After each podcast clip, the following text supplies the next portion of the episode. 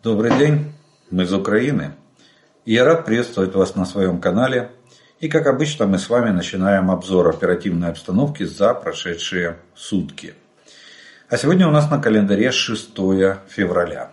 И э, сразу мы начинаем с оперативной обстановки, которая сложилась следующим образом. За прошедшие сутки на линии фронта произошло 126 боевых столкновений. То есть практически в два раза увеличилось количество боевых столкновений за прошедшие сутки.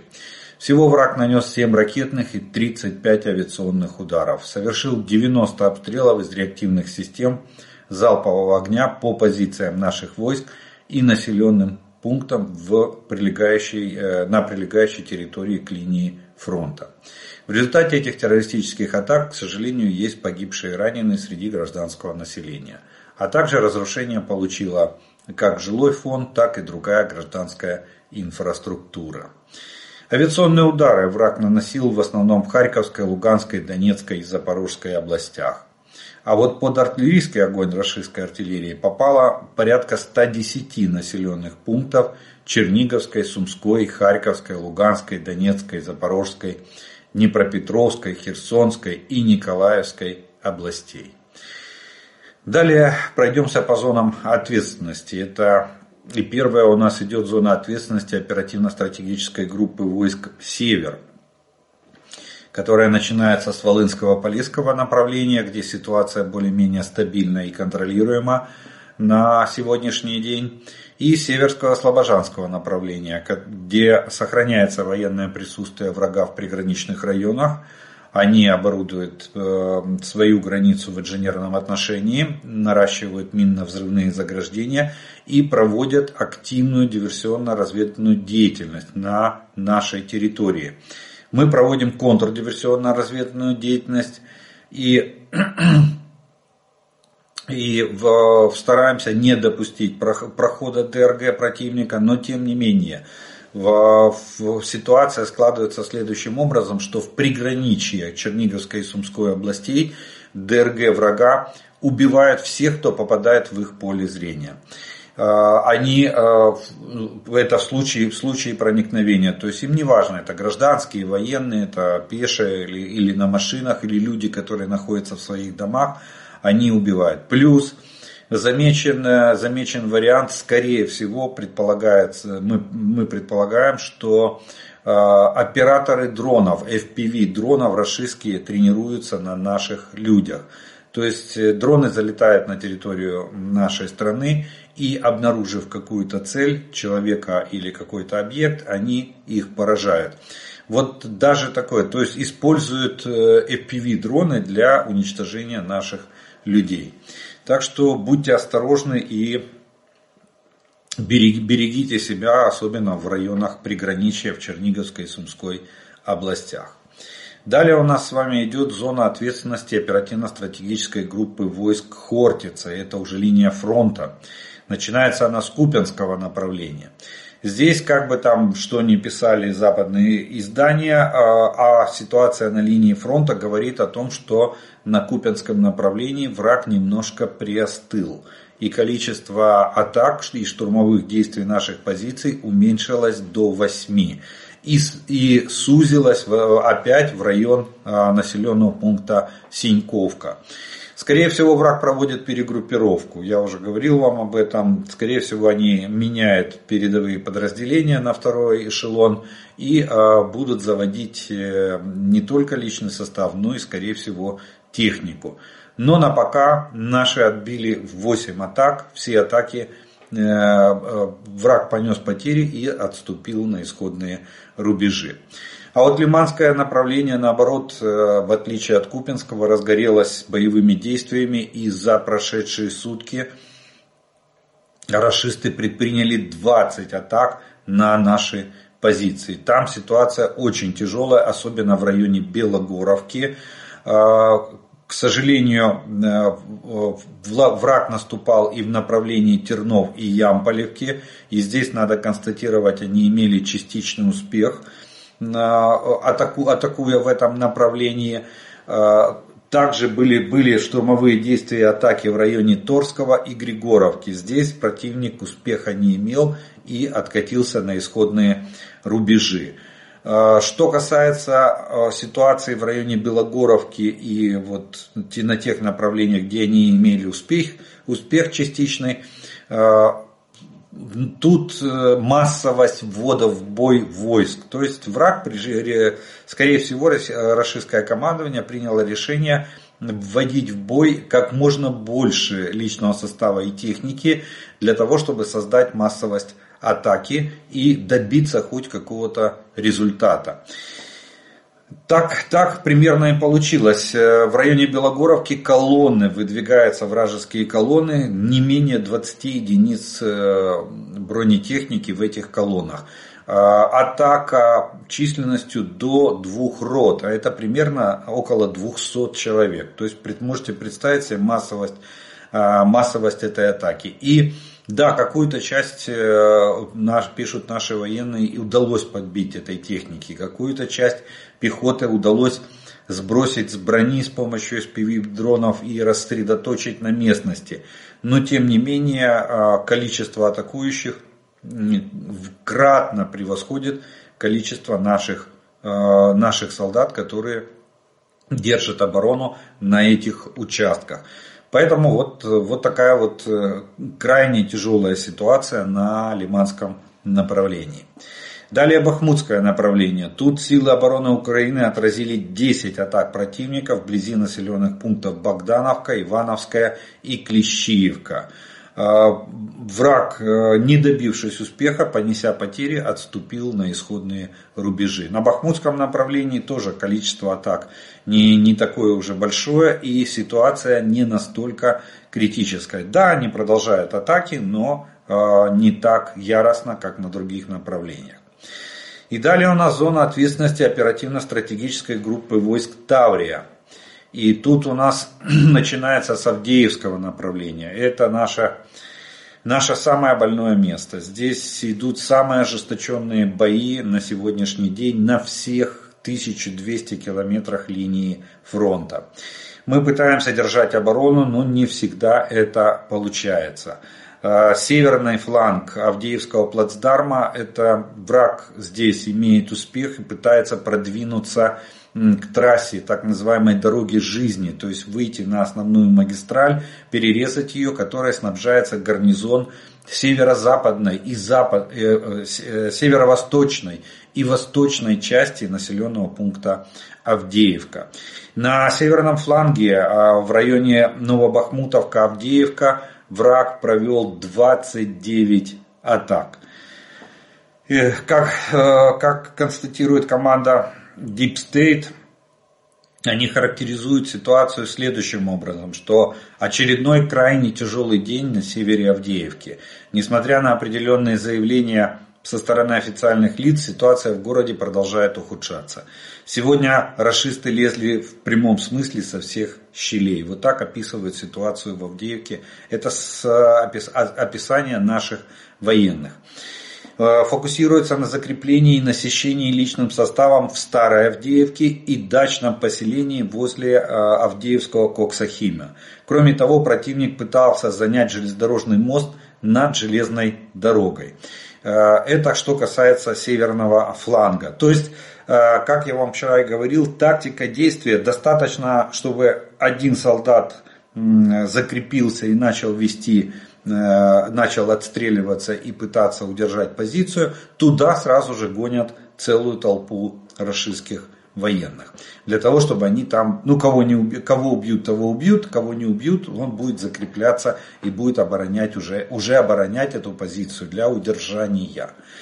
И еще 16 атак, кроме 29 на севере. Еще 16 атак. Южный фланг Авдеевского плацдарма э, отбивал сегодня. Это в районе южнее Тоненького, в районе Первомайского и Невельского. Э, на большинстве позиций бои продолжаются и до сих пор. То есть они там идут практически круглосуточно. Где-то врагу удалось подвинуться, где-то силам обороны удалось отразить атаки, э, атаки врага. Более, э, я думаю, что более точная информация, ну вот также и пишет команда Deep э, линия фронта сформируется, ну, наверное, в ближайшие дни, если нам удастся провести стабилизационные э, мероприятия по, по стабилизации самой линии фронта. Уже непосредственно на подступах на северном фланге в районе Э, в районе уже железной дороги. Они почти дошли, ну правда только в одном месте. Э, они пытаются перерезать э, желез, перейти железную дорогу, к мосту железнодорожному подошли. Вот. А на остальных участках там же, в принципе, там же, где и была линия фронта до позавчера и более ранние периоды. Как всегда, традиционно возникает много вопросов к подготовке оборонительных сооружений, как вокруг города, так и в самом городе. Вот такая, вот опять, опять мы, мы нарываемся на инженерное оборудование оборонительных рубежей для наших военных. Ситуация, видимо, ситуация, судя по такой формулировке, видимо, ситуация с инженерным оборудованием довольно остаю, оставляет желать лучшего, ну, если так можно мягко выразиться. Далее у нас идет Марьинское направление, не менее горячее. Здесь 26 атак противника. На, кстати, вернусь еще Авдеевское направление, 45 атак всего на Авдеевском плацдарме за, а, за сутки. То есть практически непрерывно атакующие действия без ограничения участия в них личного состава и тяжелой техники. Плюс работа артиллерии, плюс работа авиации – управляемые бомбы. Вот, такая вот, э, вот такой э, характер боевых действий сегодня на Авдеевском плацдарме. Маринское направление. Здесь э, Здесь 26 атак, как я уже сказал, тоже. Они пошли со стороны Георгиевки и со стороны Новомихайловки. Тут в принципе, тоже в нескольких местах южнее села Новомихайловка и с применением бронетехники, ну, по, наш, по оценкам наших военных, не менее 8 единиц бронетехники участвовало в этой атаке на юге, южнее точнее, Новомихайловки. Удалось э, несколько единиц, три, во всяком случае, единицы бронетехники удалось подбить.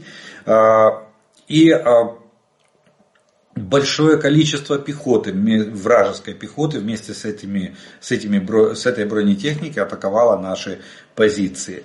Сказать э, сейчас, в данный момент бой продолжается, сказать точно, где сейчас проходит линия фронта на а, вот, Маринском направлении, именно на этом участке, южнее Новомихайловки, пока что тяжело. Подождем, а, когда она стабилизируется и э, когда нам об этом сообщит генеральный штаб в своих сводках. Э, это, это третье. Итого у нас три, получается, самых горячих направления. Это Лиманская, там идут практически непрерывные бои. Это Авдеевская, здесь кратно в два раза больше э, атакующих действий враг предпринимает. И Маринское направление. Далее идет шахтерское направление. Тут враг наступательных действий практически не производил. Здесь э, в основном идут позиционные бои и обмены артиллерийскими ударами. На запорожском направлении проявлял очень низкую активность. Две атаки было предпринято противником в основном в районе Работиного, которые были отбиты нашими войсками с нанесением потерь врагу. Больше враг активности на запорожском направлении не предпринимал. Ну и Херсонское а, направление, это уже зона ответственности оперативно-стратегической группы войск Одесса. Здесь силы обороны продолжают удерживать э, позиции. И да, сегодня тоже снижение боевой активности. Всего три штурма предпринял враг на, на нашей позиции на левом берегу реки Днепр. А, это намного меньше, чем в предыдущие сутки. Э, но тем не, и тем не менее наш как бы, плацдарм продолжает сражаться, продолжает наращивать свои боевые потенциалы э, и отражает атаки противника, продолжает жить. Далее, за прошедшие сутки подразделения ракетных войск и артиллерии нанесли удары по районам сосредоточения личного состава, одного района сосредоточения личного состава вооружения и другой техники врага, по двум пунктам управления войсками и трем складам боеприпасов российских оккупантов. Ориентировочные потери вражеские за прошедшие сутки в целом составили э, в личном составе 1020 оккупантов, э, в технике и вооружении в танках 17 единиц, в боевых бронированных машинах 35 единиц, э, в артиллерийских системах 18 единиц, в средствах противовоздушной обороны 1 единица, в автомобильной технике 41 единица и в специальной технике 10 единиц. Вот такой вот урожай собрали силы обороны Украины на всех оперативных направлениях и на линии фронта от Олешек до э, Сватова. Э, и такая, в общем, сложилась обстановка на, всем, на, всем протяженности, на всей протяженности фронта и нашей границы с Российской Федерацией. Э, далее мы пару слов скажем о военно-политической обстановке, которая происходит в нашей стране и вокруг нее. И начнем, конечно же, с э, закона, закона, уже закона Верховная Рада проголосовала о продлении стана военного положения на, очередные 90 суток. Теперь до 13 мая, э, до 13 мая продлен стан военного положения и всеобщая мобилизация, соответственно, э, всеобщая мобилизация в стране. Это не закон о мобилизации, не путайте, пожалуйста, это э, состояние военного положения. Законом о мобилизации э, депутаты решили ускориться и вроде как планируют на, этой, на следующей неделе, точнее, уже рассмотреть его в первом чтении. Насколько я понимаю, для этого на этой неделе должны плодотворно поработать комитет э, и сокомитеты, э, которые будут рассматривать этот законопроект. Кстати, законопроект, я напомню, что он не определяет количество. Тоже не путайте с этим. Закон, вот, кстати, почему я и говорю, что не надо изобретать велосипед, есть действующий закон, который сегодня, кстати, действует. И продолжается мобилизация в стране, она всеобщая. Э, если, если была необходимость, то надо было его просто доработать. Потому что закон определяет порядок мобилизации, саму процедуру. Но, закон, но, э, но Количество мобилизации, сроки проведения мобилизации определяет президент страны или верховный главнокомандующий своим указом на основании закона о мобилизации. Поэтому, поэтому примут закон или не примут, это изменит лишь порядок мобилизации в нашей стране, а если его примут. А, если его не примут, значит все останется как было. А вот объявлять мобилизацию, точнее конкретизировать мобилизацию там, в, плане, в плане той же численности, да, это прерогатива, исключительно прерогатива президента страны.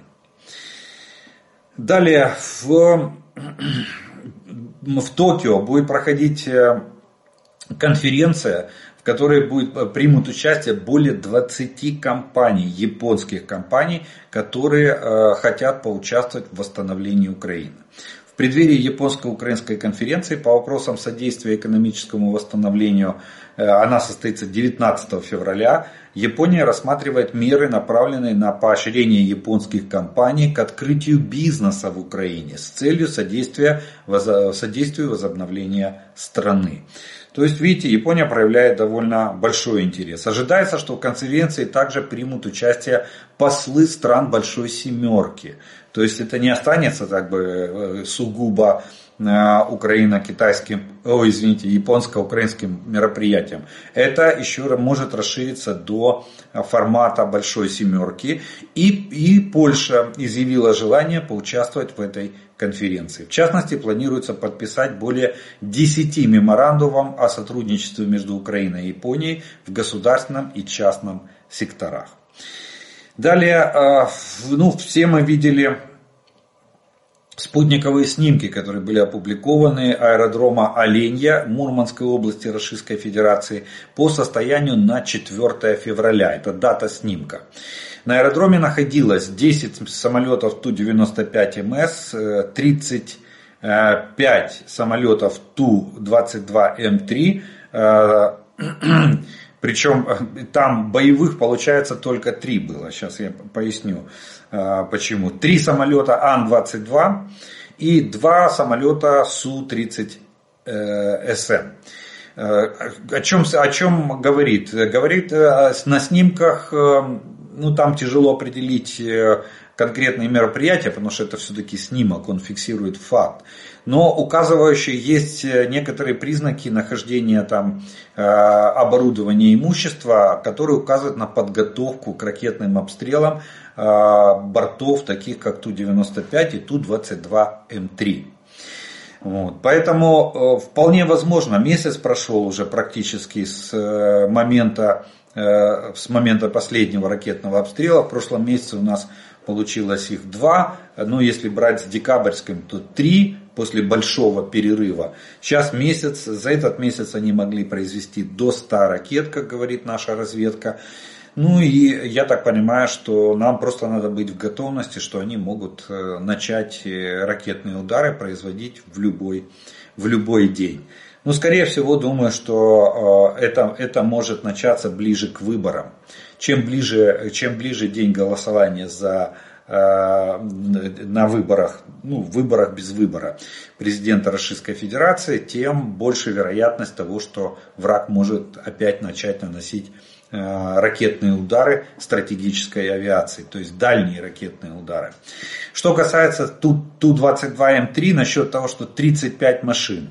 Э, хочу сказать, что всего-навсего у них числится 62 э, машины Ту-22М3, 30, и, 30, 30 из которых могут подняться в воздух. То есть 32 машины в воздух подняться не могут. Скорее всего, вот эти 32 самолета, которые находятся там, в этом аэродроме Оленя, это те, которые не могут подняться в воздух. Из 35 э, э, увиденных на снимке только 3 самолета могут выполнять боевые задачи. Кстати, эти 32 тоже, я не думаю, что завтра их отремонтируют. Была попытка, был такой рывок вливания денег в военно-промышленный комплекс РФ э, в год назад. И они пытались 16 э, самолетов пытались восстановить, поставить на крыло. Но э, насколько, насколько сейчас данные разведки известны, э, эта попытка не увенчалась успехом. Деньги кончились, э, их потратили, но, но самолеты в воздух не поднялись. И сейчас вот эти 32 самолета, они имеют дефекты от мелкого до крупного, то есть до капитального ремонта. Или до состояния пятой категории, когда восстановление не подлежит. И они используют эти 32 самолета, как сейчас модно говорить, в качестве, э, по принципу каннибализма, то есть они их разбирают для того, чтобы поддержать те машины, которые могут еще подниматься в воздух. Поэтому 35 Ту-22М3, пусть вас цифра не пугает. Летающих там всего 3 самолета. Далее, США планирует удвоить производство артиллерийских снарядов для передачи Украине. И э, э об, э, об этом сообщает нам Defense One издание со ссылкой на начальника отдела закупок армии Соединенных Штатов, Штатов Америки Дага Буша.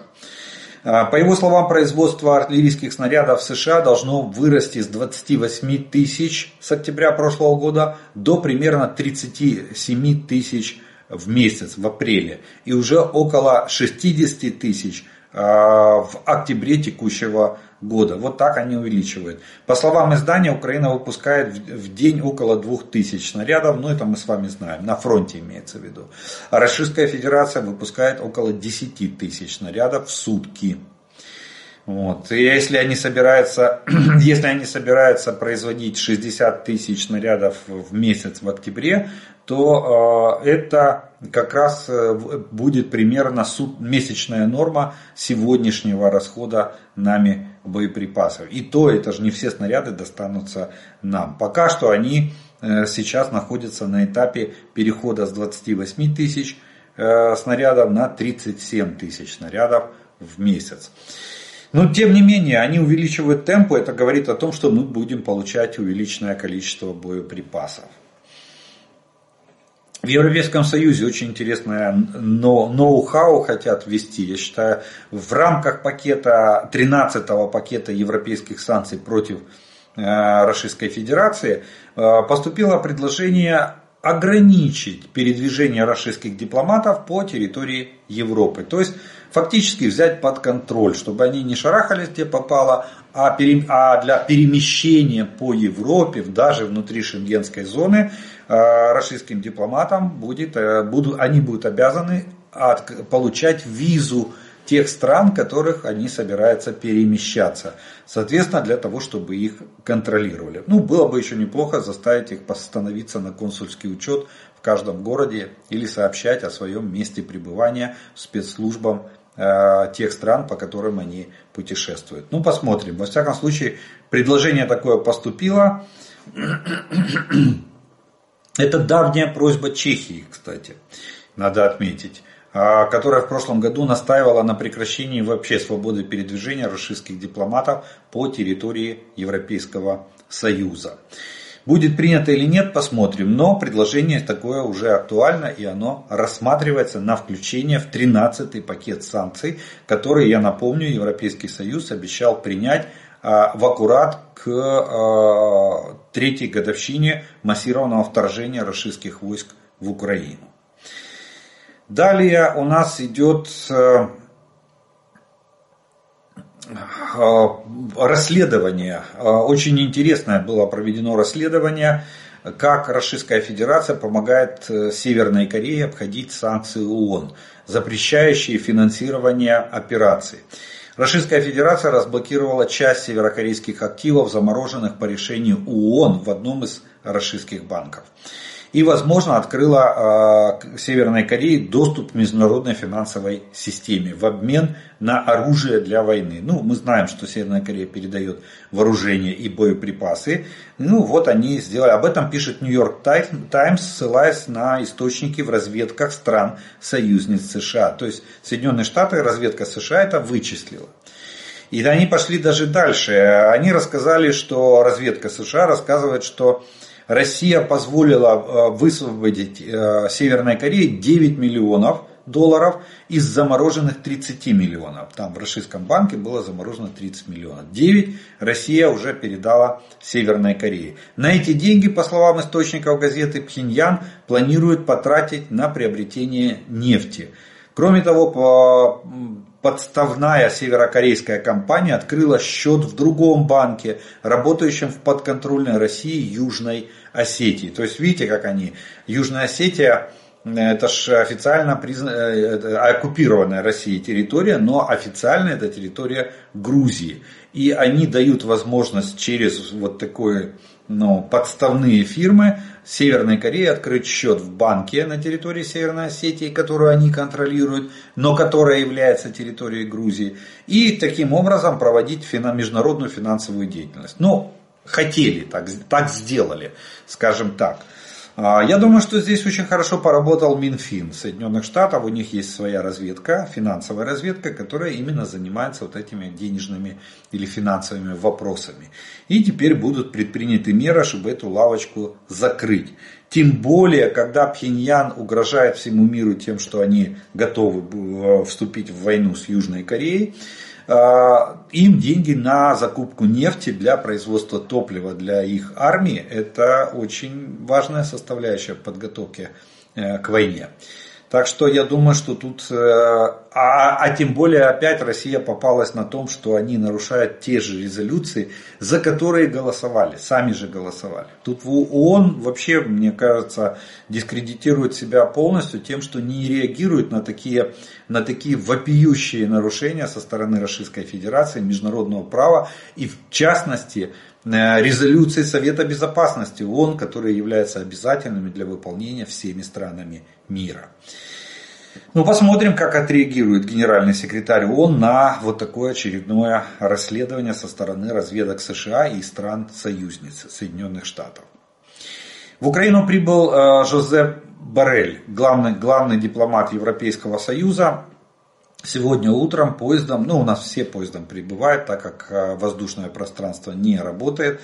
И он заявил, что приехал для обсуждения военной помощи и финансовой поддержки Украины, а также реформ в Украине, необходимых для вступления в Европейский Союз. На а, прошлой неделе 27 стран Европейского Союза договорились о предоставлении Украине 50 миллиардов евро финансовой помощи. Первый транш этой помощи Украина планирует получить уже в марте текущего года.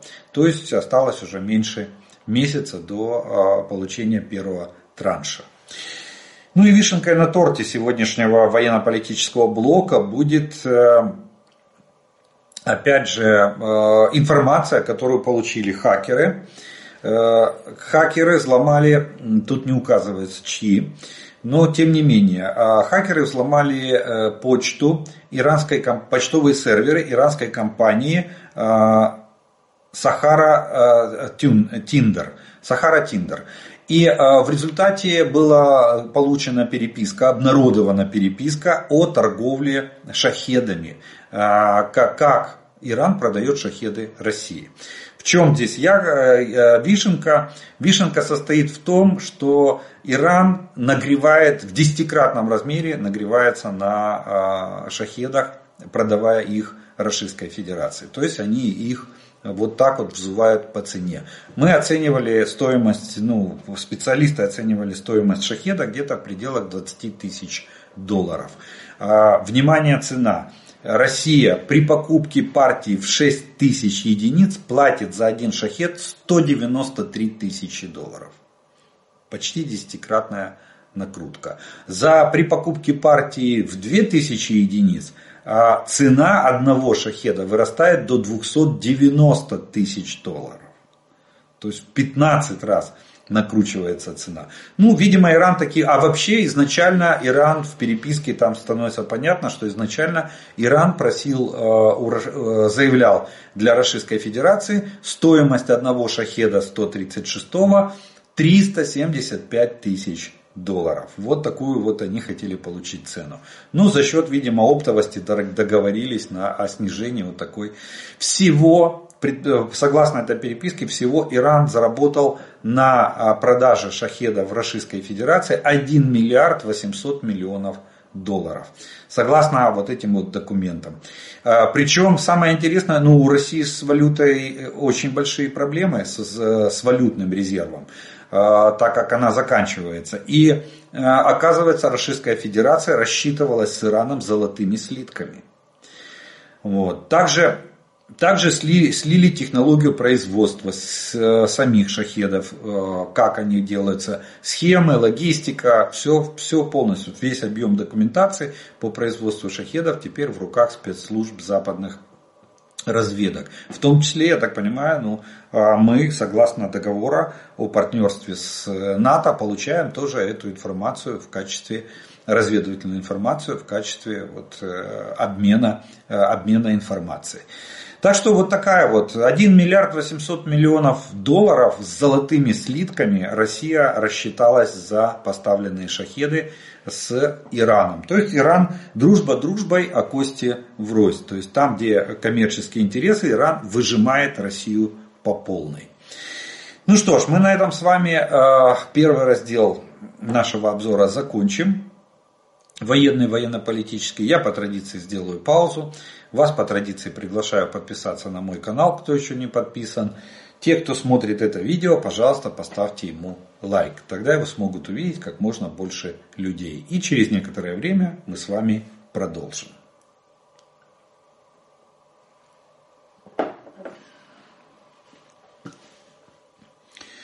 А продолжим мы, как обычно, по традиции, это ответом на те вопросы, которые вы прислали к предыдущим видео. Э, и первый вопрос сегодняшнего дня будет звучать следующий. Почему наши войска не проводят наступательных операций на территории Брянской области? Ведь это бы позволило отвлечь силы с юга, а именно бы э, деморализующий и имело бы деморализующий эффект. Да, но тогда бы нас обвинили в агрессивности и нападении на, на соседнюю страну. И поверьте, при тех возможностях, которые сегодня есть у Российской Федерации, они бы они, они бы уже могли чем-то аргументировать на Совбезе ООН резолюции, которые бы ограничивали нас в правах и свободах. К сожалению, несправедливость в этом плане катастрофическая. Вот. Поэтому мы за пределы, и, кстати, западные партнеры именно по этой причине не, э, не одобряют э, и просят не применять западные образцы вооружения по территории Российской Федерации, дабы у России не было повода обвинить нас в агрессивности. Вот. И, а сразу же отвечу на вопрос, что а они же вторглись в нашу территорию. Да, вторглись, но видите, официально в юридической плоскости Российская Федерация ведет не войну, а ведет специальную военную операцию, в которой, э, которая э, предусматривает, не предусматривает полномасштабное вторжение. То, что оно есть де-факто, но его нету де-юра. Мы тоже состояние войны не оглашали, э, ну, по разным причинам, не будем сейчас это обсуждать. И поэтому вот такое вот подвешенное состояние, юридическое состояние ситуации вокруг нас связывает нам руки. И а, мы можем только косвенно с помощью, там, допустим, тех же дронов переносить войну на территорию врага, для того, чтобы достичь а, каких-то позитивных результатов на линии фронта и в, в, общем, и в общем достичь победы над Российской Федерацией. Но э, наш солдат переходить границу не будет. Даже когда мы выйдем на государственную границу, мы дальше пограничного столба свои войска не двинем. Огневое поражение осуществлять, скорее всего, будем, потому что это будет уже ближний, ближний бой между сухопутными группировками нашими и вражеской. Вот. Но переступать границу, я думаю, что мы не будем. Так что вот такая вот ситуация. Именно поэтому мы не, не проводим никаких э, вооруженных, э, вооруженных действий на территории сопредельного государства, даже агрессора. Далее, подскажите, пожалуйста, можно ли компенсировать количеством качества истребителей? Условно говоря, может ли 100 миражей Мираж 2000 или МиГ 29 компенсировать, к примеру, 40 F-16? Нет, никогда.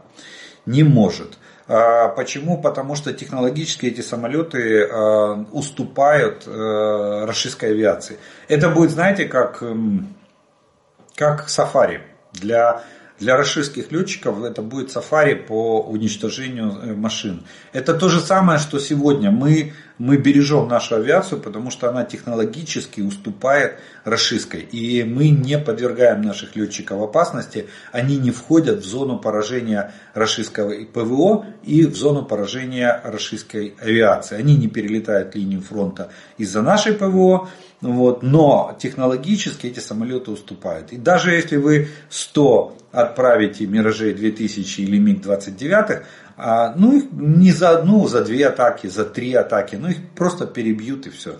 И вы потеряете и машины, и летный состав. А, так что нет, в данном случае качество, количество ну никак не может перейти в качество. Скажите, пожалуйста, насколько я знаю, только Соединенные Штаты доставляли Украине кассетные боеприпасы. К сожалению, помощь США на сегодняшний день заблокирована. Можно ли, можно ли тогда Украина, Украине запустить собственное производство кассетных боеприпасов, так как в Европе они, э, они запрещены, насколько я знаю. 155 миллиметровые Э, будут производиться Украиной. Кассетный вариант это сложнее. Это сложнее, надо ли лицензию со стороны США, есть ли другие трудности для э, разворачивания этого производства. Мне кажется вопрос важный, так как если боеприпасы были очень эффективные против пехоты. Простите за плохой э, Орский. Э, смотрите, э, мы, к сожалению, мы не разворачиваем, если мы будем разворачивать производство на нашей территории, мы можем также, кроме осколочно-фугасных, производить и кассетные боеприпасы. Э, и лицензии тут не надо, просто надо, надо придумать что-то свое, чтобы не, не, не брать лицензию в Соединенных Штатах. А, почему? Потому что если ты берешь лицензию, ты привязан к той технологии, которую, которую, которую разрешает эта лицензия. А там вот эти вот убойные элементы, которое находится в снаряде, это еще одно отдельное производство.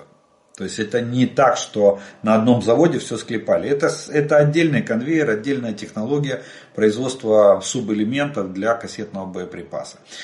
Э, то, те, то, насколько я знаю насколько информация была в открытых источниках, мы наладили производство боеприпасов на территории наших стран-партнеров для того, чтобы его максимально обезопасить. А это опять же упирается вот то, что вы написали. Да, действительно, на территории европейского, э, на территории Европы, точнее стран НАТО членов, э, стран членов НАТО, которые находятся на европейском континенте, да, действительно, э, кассетных боеприпасов нет. К сожалению, их возят и действительно из Соединенных Штатов. Но и производить на территории этих стран боеприпасы, вот то, что я сказал, что мы организовали производство, как было заявлено ранее, это уже давно уже было заявление, а, территория стран-партнеров, естественно, мы не сможем там это сделать. Поэтому на сегодняшний день самый простой и самый быстродоступный вариант это а, получить эти боеприпасы от наших стран-партнеров. В частности, от Соединенных Штатов, от Великобритании, например, у них есть они не европейский континент. Тем более Британия, Британия сегодня даже возвращая, э, дала разрешение на возврат ядерных боеголовок, то есть ядерного вооружения американского, которое когда-то было а, после окончания холодной войны было вывезено с э, территории э, НАТО на, на европейской части, ну и в том числе из Туманного Альбиона. Было тоже тоже убрано, оно возвращается. Вот это может быть. Мы можем у Пентагона купить эти боеприпасы. Вот если мы сейчас договоримся с Европейским Союзом, то Европейский Союз может нам, для нас закупить. Может в, Север, в Южной Корее может закупить эти боеприпасы. Кстати, инициатива, э, инициатива э, чешского президента, президента о том, что где-то они нашли на рынке 450 тысяч Э, снарядов калибра 155 мм, э, вполне возможно, что там в этой партии может быть и, если Европа согласится, она их купит для нас. Там вполне могут быть и кассетные боеприпасы. Они сейчас есть кассетные боеприпасы, их очень мало. И э, вот иногда на видео встречается, на, где, которое выкладывают наши военные, применение этих кассетных боеприпасов. Да, действительно, они по своей эффективности против пехоты незаменимая вещь. Подскажите, пожалуйста, э, МиГ, который взлетает с кинжалом, может ли он сесть с ракетой на аэродром? Ну, был уже такой вопрос, правда, давно, давайте, давайте напомним. Да, может, при определенной подготовке пилотов э, это, это возможно. Это очень связано с огромным риском и с безопасностью, потому что посадочный вес машины в этом случае очень большой. Ракета там, по-моему, 4 тонны весит, если, если мне не изменяет память. И садиться с таким весом э, это крайне, крайне опасно. Тут все будет зависеть э, от профессионализма э, пилотов, которые пилотируют самолет. Но технически, да, это вполне возможно. Так что именно поэтому мы не знаем, что находится в подбрюшье самолета. У них тут э, кинжалы цепляются на МиГ-31, и там один, э, они планировали три ракеты ставить, но, слава богу, они не успели сделать три подвеса, и поэтому один подвес под фюзеляжем. И да, а он взлетает, но э, смотрите, даже если мы, допустим, подтверждаем визуально у нас там агентура, например, подтверждает, ходят какие-то грибники, собирают грибы возле аэродрома и видят, что 31-й МиГ взлетает и у него подбрюшье ракета. Но мы не можем гарантировать, это муляж, это баллистическая, как аэродинамическая модель, э, либо это боевая ракета. Вот. Э, если, это, э, если это муляж, то да, он садится с ней абсолютно спокойно. Если это боевая ракета, то только благодаря профессионализму пилотов они, но они могут, технически могут совершить посадку с невыпущенной боевой ракетой. А, вы говорите, что когда, когда взлетает МиГ, включаются все средства ПВО, как елка. И таким образом за засвечивается вся система ПВО. А зачем это делается? Ведь э, достаточно включить станции, прилегающие к зоне полета МИГа, а, а вот если он пустил ракету и эти станции не ее засекли, а, тогда уже должны включиться все, чтобы э, сопровождать. Немножко, немножко не так. Дело в том, что, смотрите, вот мы э, разбирали с вами, кстати, я даже публиковал фотографию, э, где показано было из Курской области, если, если МиГ-31 спускает кинжал, он через 3 минуты в Киеве. Понимаете? Там 4,5 минуты, по-моему, он долетает до э, западных, грани, западных границ Украины. Вот в чем где. Вы не успеете включить радиолокационные станции для сопровождения этой ракеты. Даже хотя бы, чтобы предупредить э, или подать сигнал. Э, поэтому и тревога заранее объявляется на всей территории Украины. Потому что эта ракета покрывает всю территорию Украины. Она сверхзвуковая. Да, она там с гиперзвуком, очень много сегодня технических споров. И а, есть много там сомнений в том, что она реально гиперзвуковая. Может быть на отдельном участке она и гиперзвуковая. Но а, по, по своим характеристикам 100% она сверхзвуковая. И скорость ее, а, скорость ее перемещения очень-очень высокая. Поэтому тут э, избежать этого нельзя никак.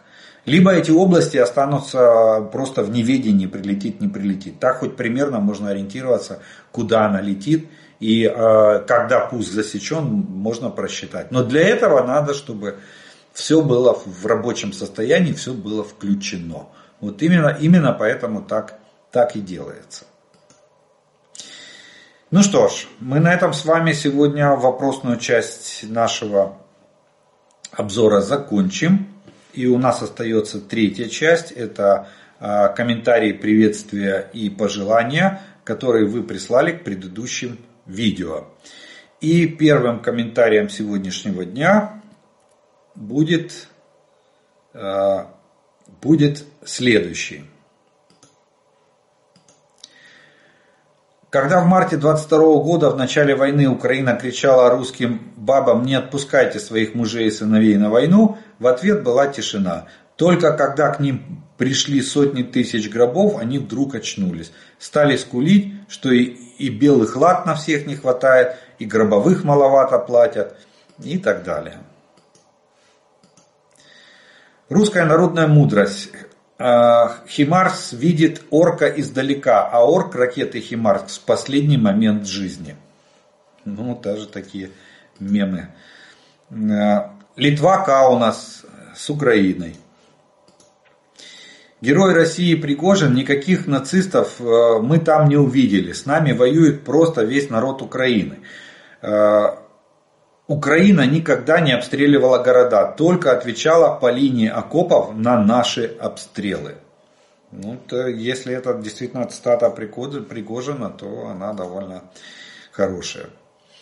Ненависть – это чувство, которое разрушает человека. К чему это приводит, мы видим на примере тех россиян, которые поддерживают оккупационную войну. Мне жаль этих людей, но законы э, Вселенной работают. Итог. Первое. Международный уголовный суд выдал ордер на арест Путина за военные преступления, совершенные в Украине, а также на арест уполномоченной по правам детей Российской Федерации Марии Беловой. Второе. Европарламент признал Россию государством-спонсором терроризма. Третье. Парламентская ассамблея Совета Европы признала геноцидом депортацию украинских детей в Россию и заявила о причастности к этому Лукашенко. Парламентская ассамблея Совета Европы единогласно приняла резолюцию о признании режима России террористическим и единогласно одобрила создание трибунала для Путина и Лукашенко. Пятое. Генеральная ассамблея ООН рекордным количеством голосов осудила референдумы в Украине. Э, шестое. Все до единого союзника России по ОДКБ отказались признавать референдумы, проведенные РФ на оккупированных территориях Украины.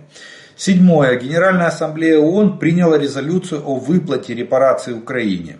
Восьмое. Совет Европы будет считать каждого, кто воевал против Украины, преступником, а его родственники никогда не смогут приехать в страны Европы. Никто так не нуждается в войне, как подлецы, и никто так сильно ненавидит войну, как нравственные люди. Привет из Баку, привет Украина, привет украинская армия, мы с вами. Хотят ли русские войны? Хотят. Им нужен враг, им нужно кого-то ненавидеть, потому, потому что ненависть единственное, что в России при отсутствии науки, собственной культуры, других существенных факторов позволяет объединиться и испытывать общенациональный оргазм, синхронный. Э, злоба хорошо объединяет э, академика и милиционера, пролетария и, и, э, и генетика. Александр Невзоров. Чернівці вітають. Слава Україні, слава Вооруженным силам України. Україна переможе. Привет от друзей из Канады. Это бешенство, оно съедает мозг и лечению не поддается. Я русский, но я всерьез думаю, что логика, которой руководствуется сейчас мой народ, сродни логике бешеной собаки. Бешеная собака смертельно больна. Ей осталось жить 3, максимум 7 дней. Но она об этом не догадывается. Она бежит, она сама не зная куда. Характерной рваной пробежкой, исходит ядовитой слюной и набрасывается на всякого встречного. При этом собака очень мучается, и мучение ее э, окончится, когда ее пристрелят. В.В. Понюшкин, публицист. Это цитата была. Республиканцев, которые за победу Украины и за военную помощь, большинство. Трампистов меньшинство. Демократы тоже за победу Украины и за выделение помощи. Это двупартийный союз победителей. То есть сопротивление Трампа будет преодолено и сломлено. Ну, ваши слова да Богу в уши. Нельзя договориться с теми, кто пришел тебя убивать. Если арабы сложат оружие, насилия больше не будет. Если евреи, то не будет Израиля. Эти слова великой Голды Мейер сегодня актуальны как для Израиля, так и для Украины. Слава Украине, Ам Исраэль Хай. Когда нацисты захватывали земли СССР, то они говорили, что освобождают людей и, и вешались плакаты с надписью «Гитлер освободитель». А еще на, на, фор, на форме нацистов были Z и V. Совпадение? Не думаю.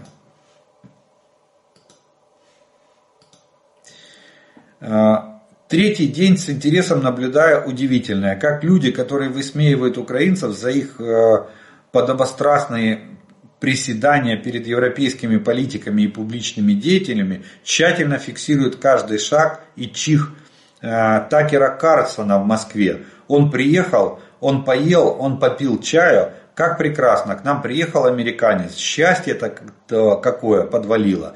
Товарищи, у вас у самих ощущения биполярки нету, Такими провокаціями ДРГ э, ворог перевіряє сукупчення наших військ, прораховує слабкі місця для можливої організації подальшого наступу по тим напрямкам. Вполне возможно, что разведка боем, но слишком мелковато для, именно для разведки боем задействуются только оперативные резервы, а не, а не реальные те войска, которые там находятся. Знищення нафтотерміналів та нафтопереробних заводів може призвести до того, що зросте ціна нафти та нафтопродуктів на зовнішньому ринку, що у свою чергу може потягнути зростання цін на бензин в самій Америці і населення буде дуже незадоволене. Тому Байден не давитиме, не даватиме далекобійну зброю. Нам треба самотужки за допомогою дронів знищувати всі ці об'єкти, щоб цієї причини не було. Ну, кстати, нет, рынок, международный рынок очень э, нормально отреагировал, спокойно, никаких рывков. Наоборот, идет планомерное снижение цены на нефть в результате перенасыщения рынка, даже при условии падения э, российской нефти. Дело в том, что много стран отказалось от нее. Поэтому спрос на российскую нефть, он сегодня очень маленький. Ресторан назывался Адриатик. Ага, это тот, который там накрыли с э, коллаборантами.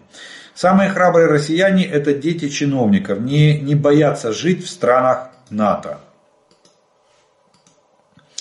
Там на первом этаже была пекарня, а на втором ресторан. Обов'язково зараз нашим безмежно хоробрим мужнім воїнам на Авдіївці потрібна негайна допомога. Негайна. За їх плечима міста і села, жінки і діти, беззахисні від жорстокого ворога. Просимо допомоги Авдіївці, Мар'їнці. Це важливо для людей України. В Сумах та Чернігові потрібно роздавати місцевим автомати для боротьби з ДРГ. Нет, надо э, місцевым надо записываться в добровольческие, добровольческие формирования, там получать оружие и уже в составе этих формирований организованно, а не э, хаотично, как попало, э, выходить на охоту за ДРГ. Вот тут я с вами соглашусь. Но вот с такой маленькой поправкой. Организованно через добровольческие формирования территориальных громад. Это как вариант.